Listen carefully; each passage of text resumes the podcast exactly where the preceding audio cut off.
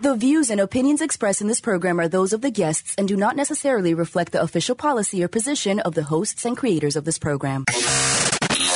This is the Pet Buzz. This is the Pet Buzz. Freshly collected with news, Celebrity pet gossip. and the latest pet trends. The Pet Buzz gives you the latest 411 on everything pet related. Everything pet related. Hosted by pet trendologist Charlotte Reed and Dr. Michael Fleck. And here's the dynamic pet duo.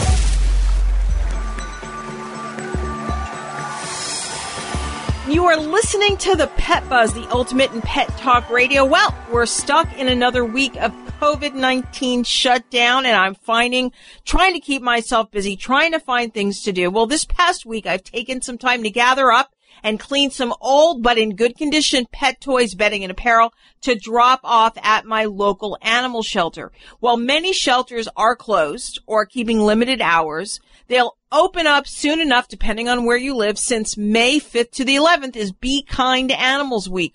Well, I already have a donation ready to go. So if you have the time, please do the same. Better yet, you know, I have this show as a way to ask y'all to help, but you can also do the same thing. So pick up the phone, call a friend and ask them if they have any old toys or toys that are not being used or apparel or bedding that or towels or anything else that they can donate to a shelter. It's so great because this way more animals can be helped with your donations to shelters. And if you feel a little generous and you can, throw in a little cash in there. And now let's kick off the show with the weekly countdown. Well, in segment four, to date, dogs, cats, tigers, and lions, all in the U.S., have been tested positive for coronavirus. But just how was that testing done? Well, veterinarian Dr. Bruce Akey, national recognized leader in veterinary diagnostics, is talking about animal disease transmission and animal testing regarding COVID 19. Well, in segment three, Veterinarian Dr. Michael Yabsley from University of Georgia talks with us about a new Lyme disease study that reveals which parts of the country are most at risk of Lyme disease infections in dogs and how this study will help track and predict Lyme disease in people.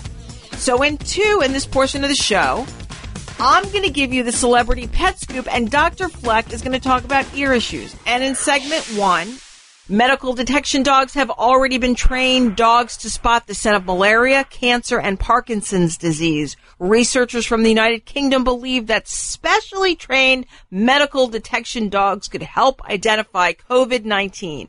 And joining us today to discuss this is Dr. Claire Guest, the Chief Executive and Director of Operations for the charity Medical Detection Dogs.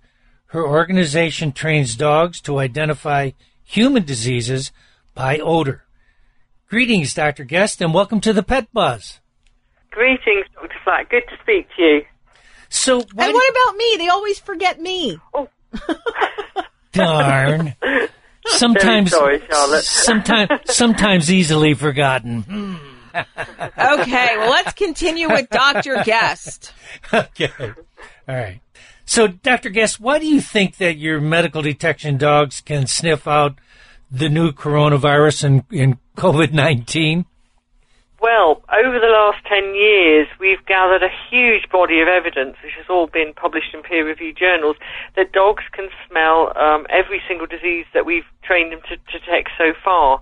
Now, our work started in cancer many years ago and published in the British Medical Journal in 2004. The dogs could detect the odour of human bladder cancer from a urine sample. But since that time, we've done a huge amount of work and we've published in uh, dogs detecting blood sugar levels in type 1 diabetics, um, cortisol levels in people with Addison's disease. We've trained dogs uh, and, and worked with dogs who have been trained to detect malaria parasite in individuals that have, have malaria but are asymptomatic, so this is before they have any, any symptoms. We've trained um, Pseudomonas detector dogs. This is a respiratory bacteria, and we found that dogs can very reliably detect it um, against a whole range of other bacteria. And we've also uh, trained dogs to detect Parkinson's disease. So there's a really good reason why we believe they should be able to detect COVID-19. It's actually interesting because it sounds like that every single one of these diseases that you named has its own special smell. Absolutely, that's exactly what we're finding. So we know us humans have got our own unique unique odor, and that's uh, comes from our DNA, and the dog can be trained to track us across many miles, as we know. Um, what we've known over the last 10 years is that when our body is affected by disease, that our odor changes slightly, and a dog with his incredible sense of smell is able to detect this change. So, in order to do this study, what organizations are you working with, and how are these special dogs being trained? And who are they? So well, we've got the Super Six, as we're calling them. So there were dogs that all were destined to go on to other studies, but um, of course with the COVID-19 crisis, we've now sort of um, uh, reallocated them onto this work. What's incredibly important with this type of work is that you work with really good collaborators, and we're very lucky to collaborate with the London School of Hygiene and Tropical Medicine and the virologists there. Because what we've got to make sure is that when these samples come to our training centre for the dogs to learn, these have got to be safe samples, so they've got to be deactivated, dead viruses. So there's no risk to the dog, no risk to the handler what the dogs will do is learn learn the task. So they will learn on actually something that's been um, breathed into by the, person with COVID nineteen or um, a healthy a healthy volunteer, and they'll start to learn the difference in odor. And it's a bit like becoming a specialist wine taster. When you first learn, you're perhaps learning the the country of the wine, then you go to the region, then you go to the vine and the grape. Now, when the dogs know the grape, the odor of COVID nineteen, they're ready to go. Interesting. Now, I, I understand they're using masks. That's, yeah, I mean, we're still in the development phases. What we're saying we need to do is we need to try and capture the odour of this disease. Now, of course, it's the COVID-19 is the disease that the coronavirus causes in the body. We want to we want to collect these volatiles that the, the person is, is, is producing in their breath and sweat. But what we want to do is collect it on something that can then be safely treated so that then can come to the dog in a way that where the, that the virus is dead. Now we're looking at various ways, but certainly masks are one of the ways that we're thinking that we could really capture a lot of breath volatiles. I'm still back thinking about the vineyards. Doesn't that sound good, Charlotte? you got stuck on that. so, so doc, Dr. Guest, so what specifically trained medical detection dogs, how can they really be helping the solution for, for this crisis? But what we know is, don't we, that we're all, you know, in lockdown at the moment, but gradually coming out. Now, there's, uh, you know, a huge resource being put into testing, and you know, we've got to know who's got the virus and who's had the virus. But as we know, you know, this is these are these are big numbers. Now, when we are moving forward and we're, you know, uh, going sort of back to whatever the next normality will be, we'll start to transport will start to move again, and that will include transport from other countries. Now, what we need to do if a flight is coming in from a hotspot, from a country that has perhaps um, is in a different stage of the disease process than we are, and perhaps has a number of uh, cases passing around rapidly, as they come off that aircraft, we need to be able to uh, isolate them quickly and know which people have the virus. Now, bear in mind, of course, that if you're talking about people who have symptoms, that's quite straightforward.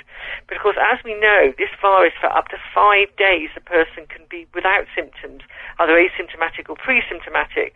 The dogs will be able to sniff a 0.5 of a second sniff and be able to indicate immediately which people coming off an aircraft need to be uh, tested and isolated rapidly.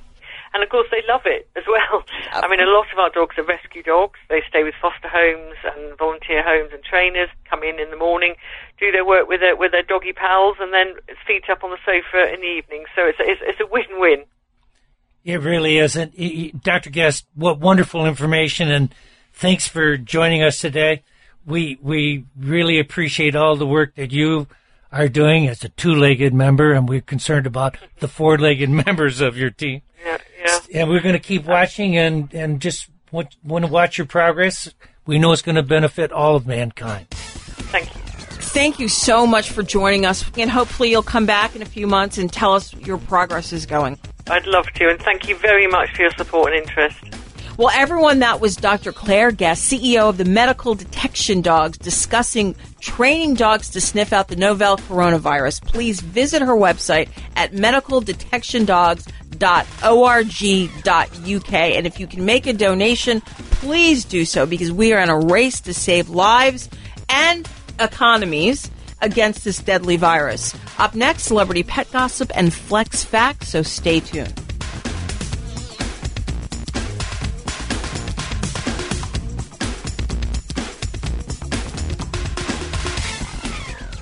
You are listening to the Pet Buzz with pet trendologist Charlotte Reed and veterinarian Dr. Michael Fleck. We love to communicate with you via social media. Use the Pet Buzz social media channels on Twitter and Facebook to make a comment or ask a question. Post a picture of your pet on Instagram and tell us about his or her unique personality. You can also write to us at team at thepetbuzz.com. For more information about our show, our guests, and our buzzworthy freebies, visit us at thepetbuzz.com.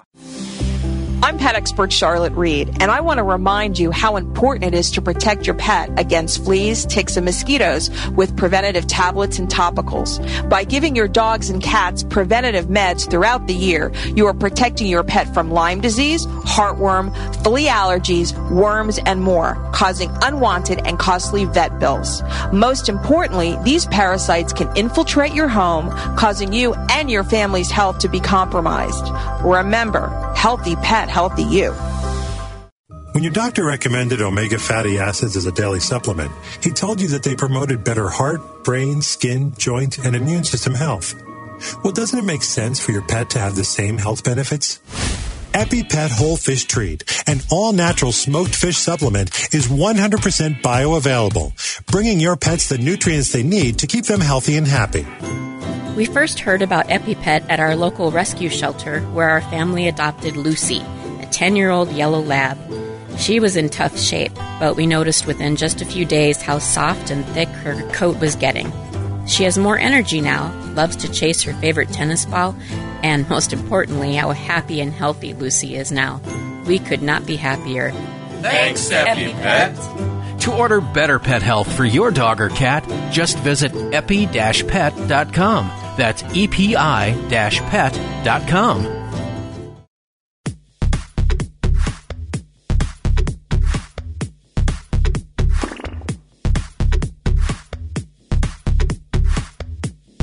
Thank you so much for joining the Pet Buzz. This show is hosted by the Pet Dynamic Duo. I'm pet trendologist Charlotte Reed. And I'm veterinarian Dr. Michael Fleck. Well, have you guys signed up for the newsletter at newsletter at thepetbuzz.com? We want to continue bringing you more pet buzz to you and your four-legged members. So sign up now so you can keep in contact with Dr. Fleck and myself and what we're up to. Let's move on with celebrity pet news. Well, you know, while I was perusing the internet to bring you your weekly dose of celebrity pet news, I stumbled across a picture of Heidi Klum and her family on people.com. If you didn't know Heidi, if you didn't know who Heidi Klum is. She's a supermodel and the creator of TV show Project Runway and the new show Making the Cut. Well, Klum is known as the Queen of Halloween because she's famous for this humongo Halloween party she throws, where I, I am known as the Queen of Halloween.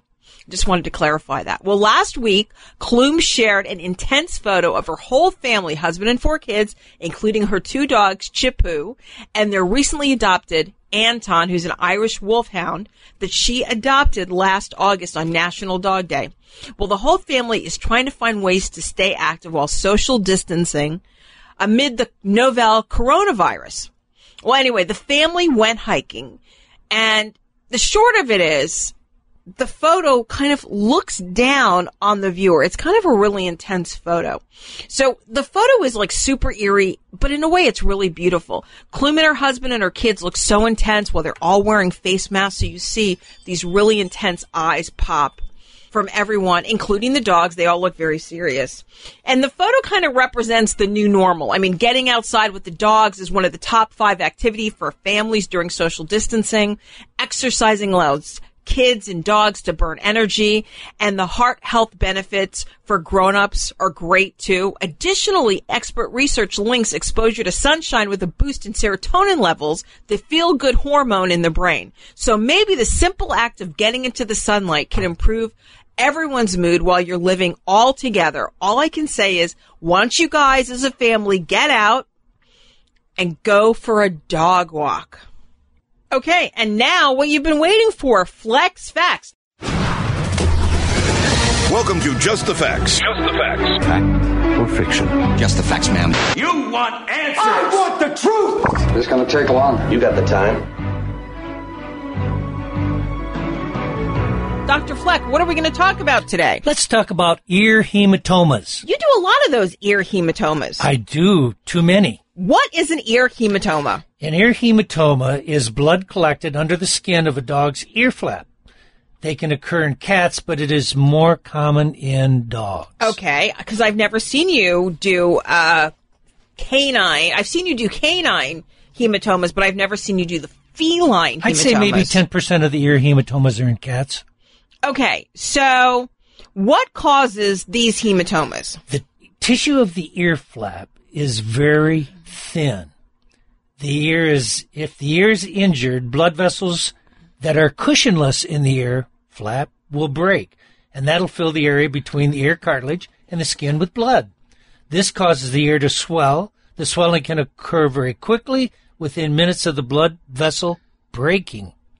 Now, I understand allergies, ear mites, ear infections, bites can really contribute to ear hematomas too. Is that correct? Yeah, itching is a big culprit, but usually the ear hematoma is a result of just trauma to the ear, which is often self-caused through scratching or shaking of the head. Okay, great. So Go you, ahead. You want some more? Yeah, give me some Let's more. give us give you some more. Give me some. We Slap said- your mama good. Okay. So the allergies, ear mites, ear infections, bites to the area or something stuck in the ear, which isn't very common, but but those kinds of conditions are commonly found along with a ear hematoma. Okay, so what should you look for? What should you suspect if you think your dog has an ear hematoma? It's pretty obvious. You'll see the huge swelling of the ear flap.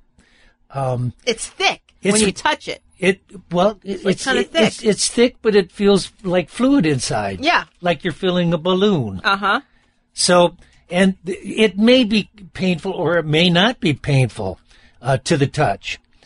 So are they serious? I mean, should you panic if your dog has one? Well, let's leave it this way. Hematomas are a medical condition with pain or discomfort and potentially a serious infection may be present. So yes, it may require veterinary attention. Okay, so what's the proper treatment for one? The best way for treatment, of course, is at the veterinary office. Uh huh.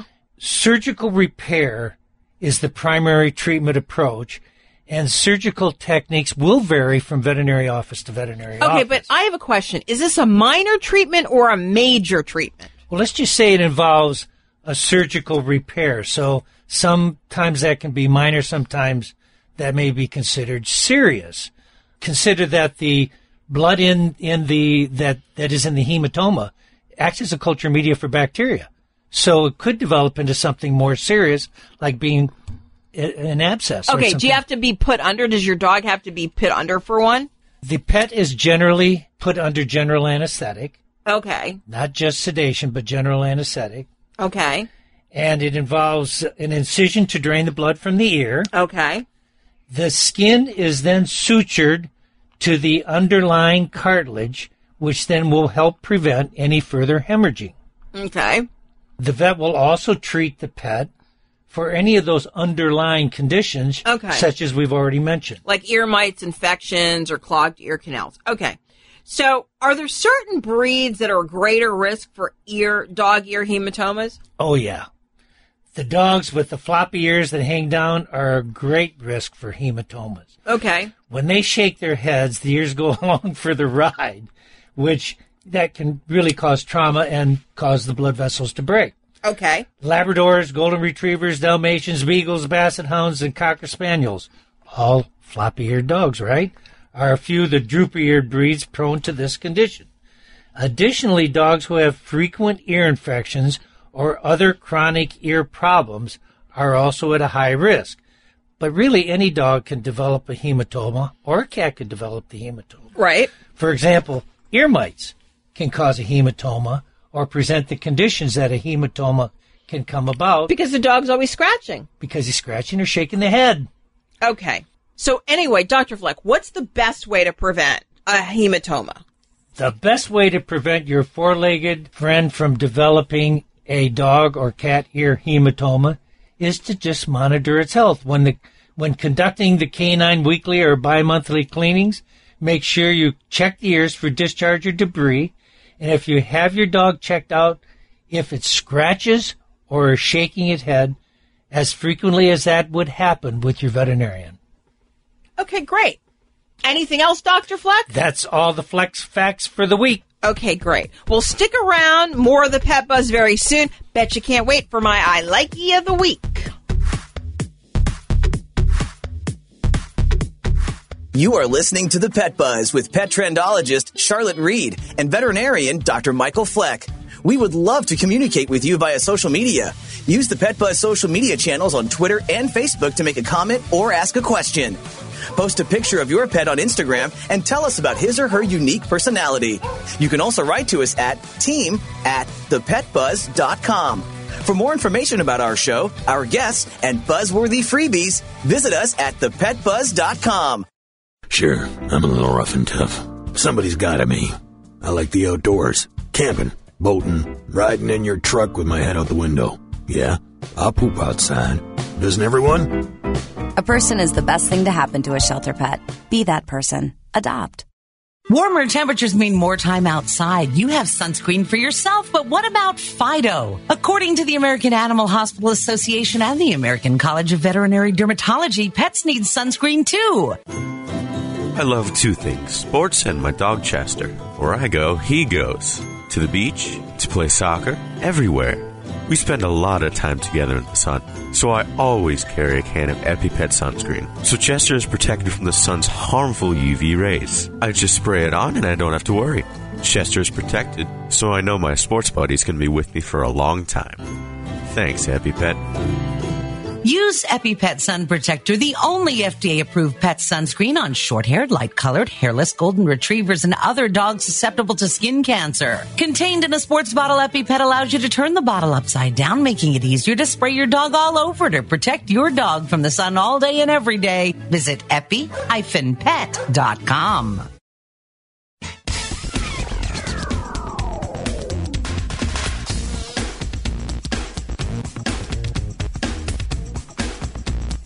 Hey, welcome back. You are listening to the Pet Buzz, the best in pet talk radio. I'm veterinarian Dr. Michael Fleck. And I'm pet trendologist Charlotte Reed. And now for my I likey of the week. That's the way it has to be, cause that's the way I like it. It's genius. I like it. I like it. It's to die for. I like it. Nina Ottosson is one of the most innovative geniuses of the pet products world. According to many dog psychologists and canine trainers around the world, she is one of the best at developing and designing educational activity puzzle games for dogs and other animals. She pioneered this category of pet products more than 25 years ago and is still going strong. Nina developed puzzle toys while trying to keep her Bouvier stimulated while she was pregnant. So recently, she's developed puzzle and play toys for cats. Prices range from $19.99 to $24.99 and they're available right now as of April 2020 and released by Outward Hound. The three puzzle toys for cats are just as great as Nina's canine line. The pegs glide smoothly across the tracks and the flaps will easily oblige the most timid cat's paw. That's not to say these puzzles don't require some serious problem solving capabilities. But if your cat likes a challenge, I recommend you checking these cat toys out. So let's move on with our next guest who is anxiously awaiting a conversation about Lyme disease.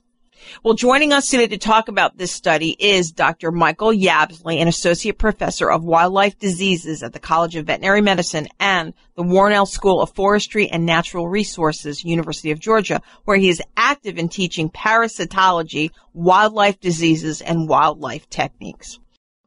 Dr. Yabsley, Thank you so much for joining us on the Pet Buzz.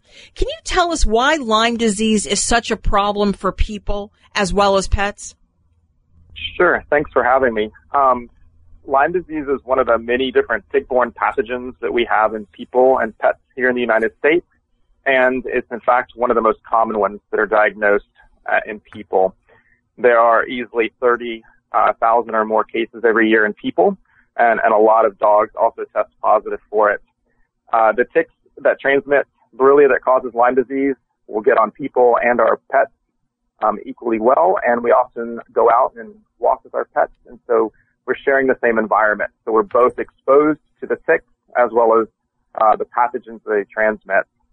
Lyme disease is particularly important for human health, causes a variety of different ailments in people. Uh, and while a lot of dogs don't necessarily get sick from Lyme disease, uh, some of them do. Um, and exposure to Lyme shows that they have exposure to ticks. And because of that exposure, they may actually be infected with other tick-borne pathogens that could be very important for the health of those dogs. It's interesting that you mentioned 30,000 because I, I assumed, uh, according to the CDC, that that number would be a little higher. But I would assume if you have cases that go unreported, correct?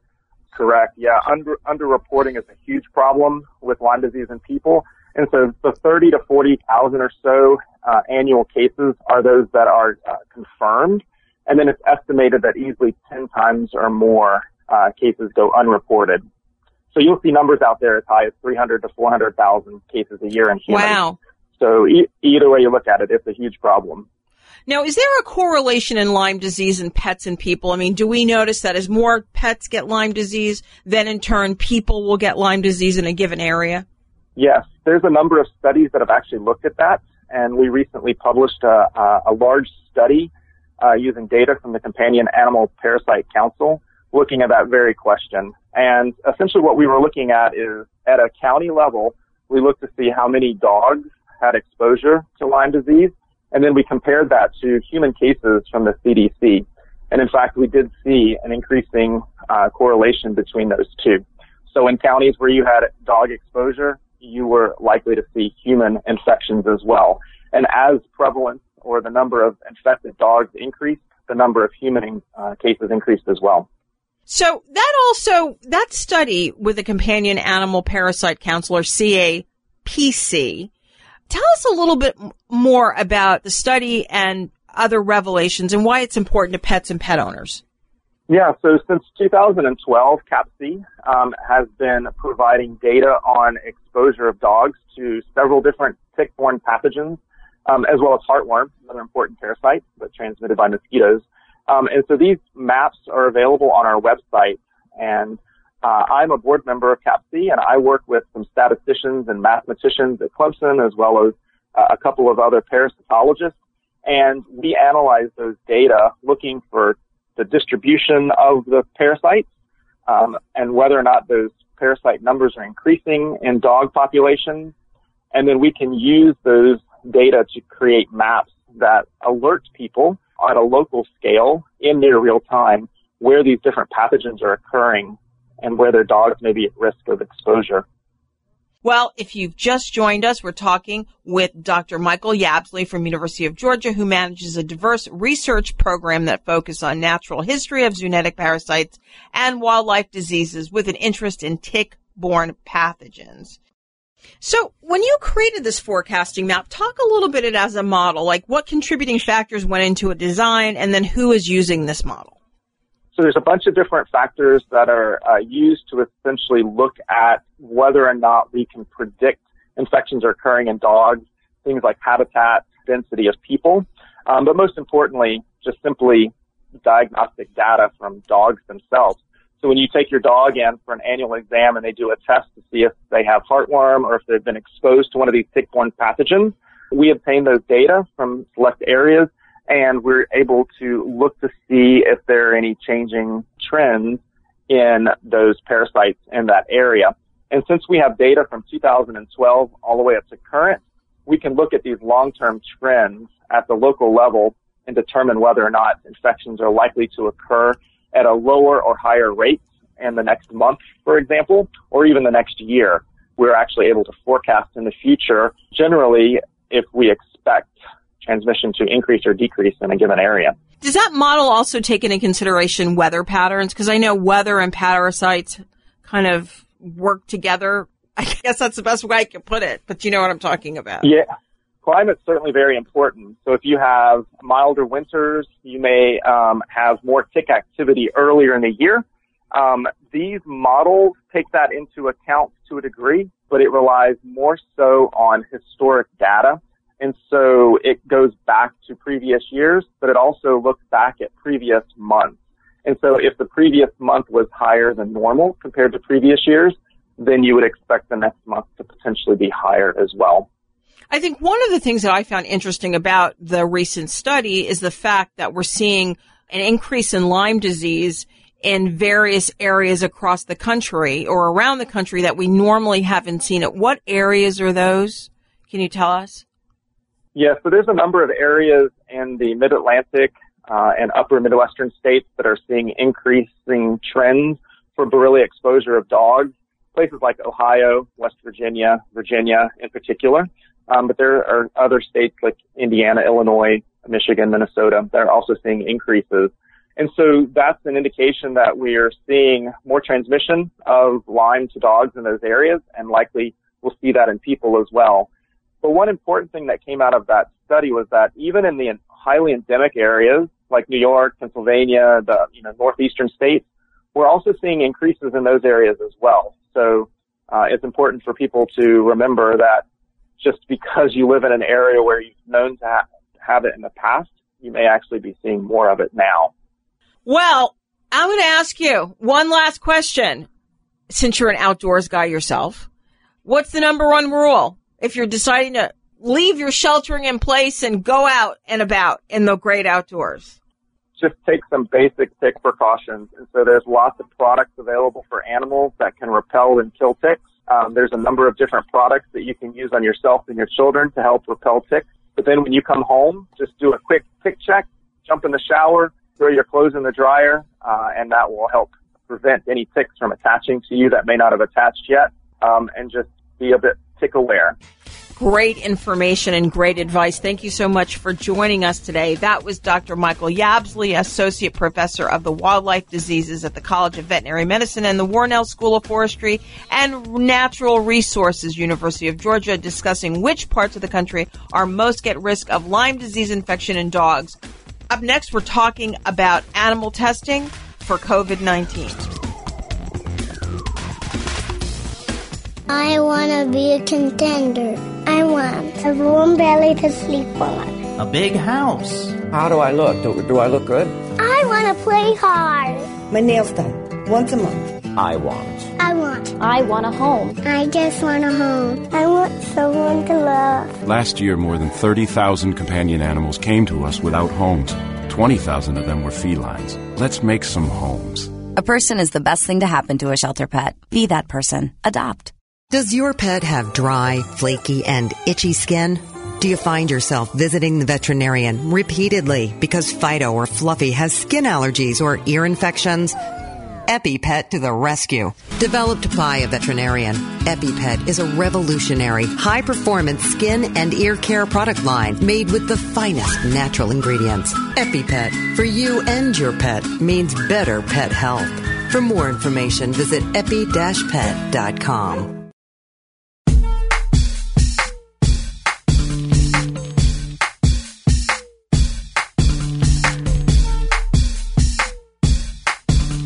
I'm petrendologist Charlotte Reed, and as I always love to say at this part of the show, we're urban, suburban, and country. I just want to make sure that you have signed up for our newsletter at newsletter at thepetbuzz.com. This way you can keep in touch with me and Dr. Fleck, find out what we're doing and what's coming on the, what is going to be happening on the upcoming shows. So let's kick off this segment with Global Pet News. And now, Pet Buzz news from around the globe.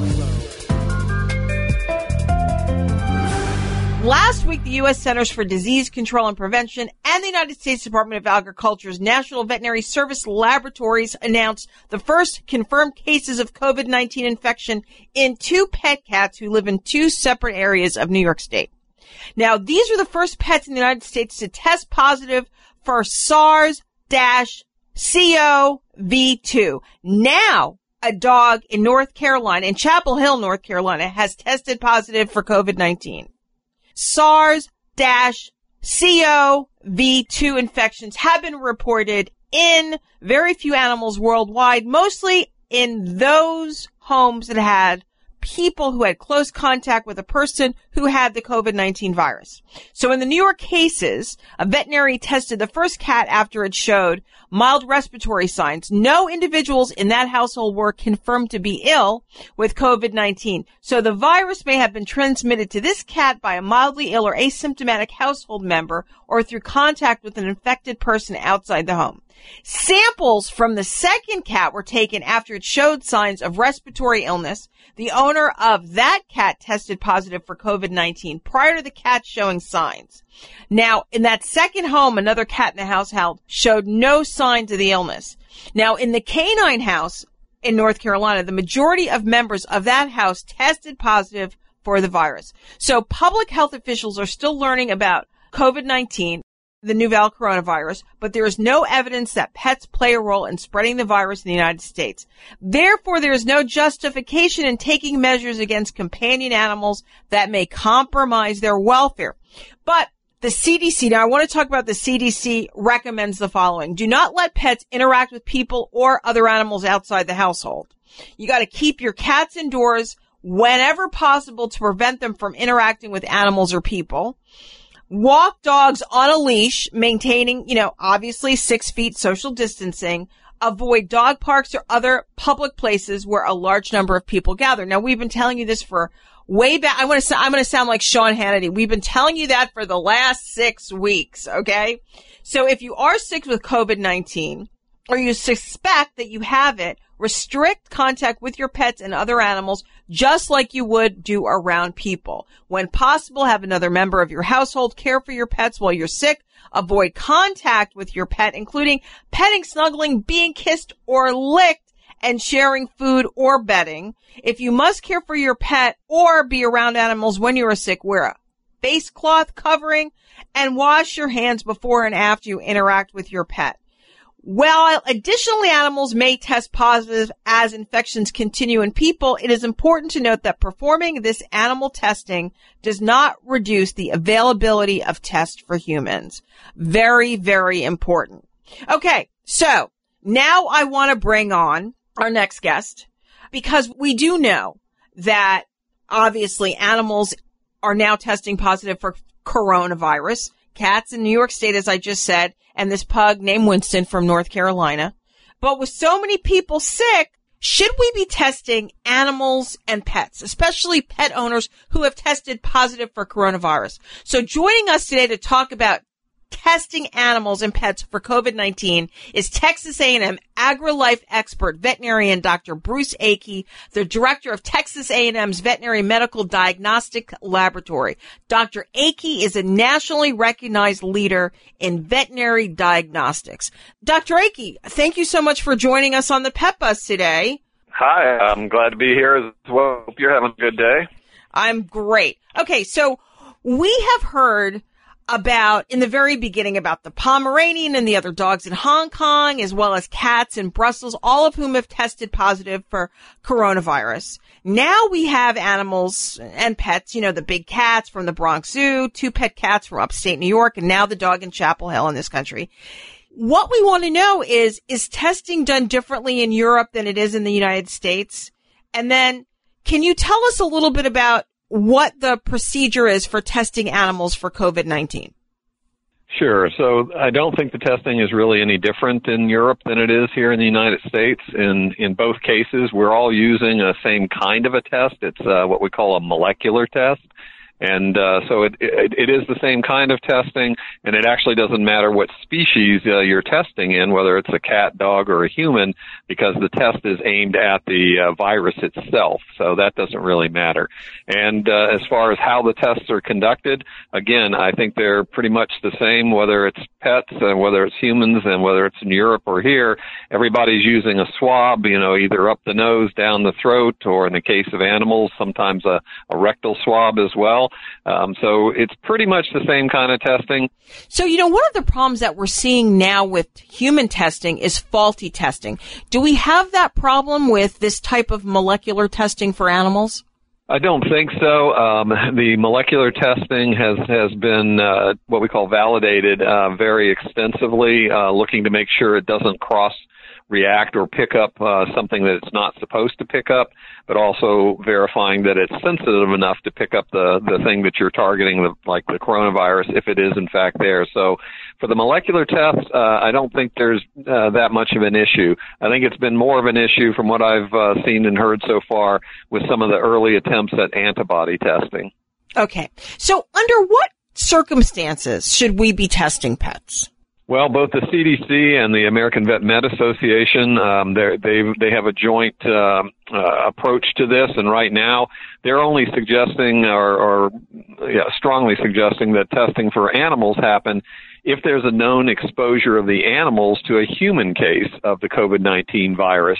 And in part, that's because uh, so far it appears that the only way the animals are getting infected with this is by exposure to a, an infected human, and it's tra- being transmitted from humans to animals and not the other way around. You know, I'm glad that you brought that up. So I guess you're saying err on the side of caution with your expectations when you go to the vet and the vet will run some other ancillary tests. So be prepared for that. It, the bill might get a little expensive because he's not going to necessarily go right out and test for COVID-19, correct? Yeah, bottom line is you want to know what's causing your animal's problem, and um, you know the veterinarian is is going to talk with you, is going to assess the animal, uh, hands-on assess the animal, and they're going to make a determination of what the most likely causes are. And unless you walk in there as an owner and say, "Hey, somebody in my household has a confirmed case of COVID-19," the veterinarian's probably going to start with the things that are most likely to cause your your pet your pet's distress, um, other viruses, other bacteria, uh, asthma, whatever the case may be. They're going to start there because at, at the end of the day, you want to know what's causing your pet's problem, and uh, you want to spend your money wisely. So does your veterinarian. So they're going to work their way through the most likely suspects first to make sure that they do get a, a diagnosis for what's causing the problem. Well, Dr. Akey, thank you so much for joining us today. You have such great insight and we appreciate your sharing with us and helping to ask some of the common questions that pet owners right now need to know. So we appreciate that. My pleasure. I hope everybody stays healthy out there and uh, maintain that social distancing. We're all in this together. And that's true. We are all in this together. And everyone, you should know that was veterinarian Dr. Bruce Akey, the director of the Texas A&M Veterinary Medical Diagnostic Laboratory discussing animal testing protocol for the coronavirus.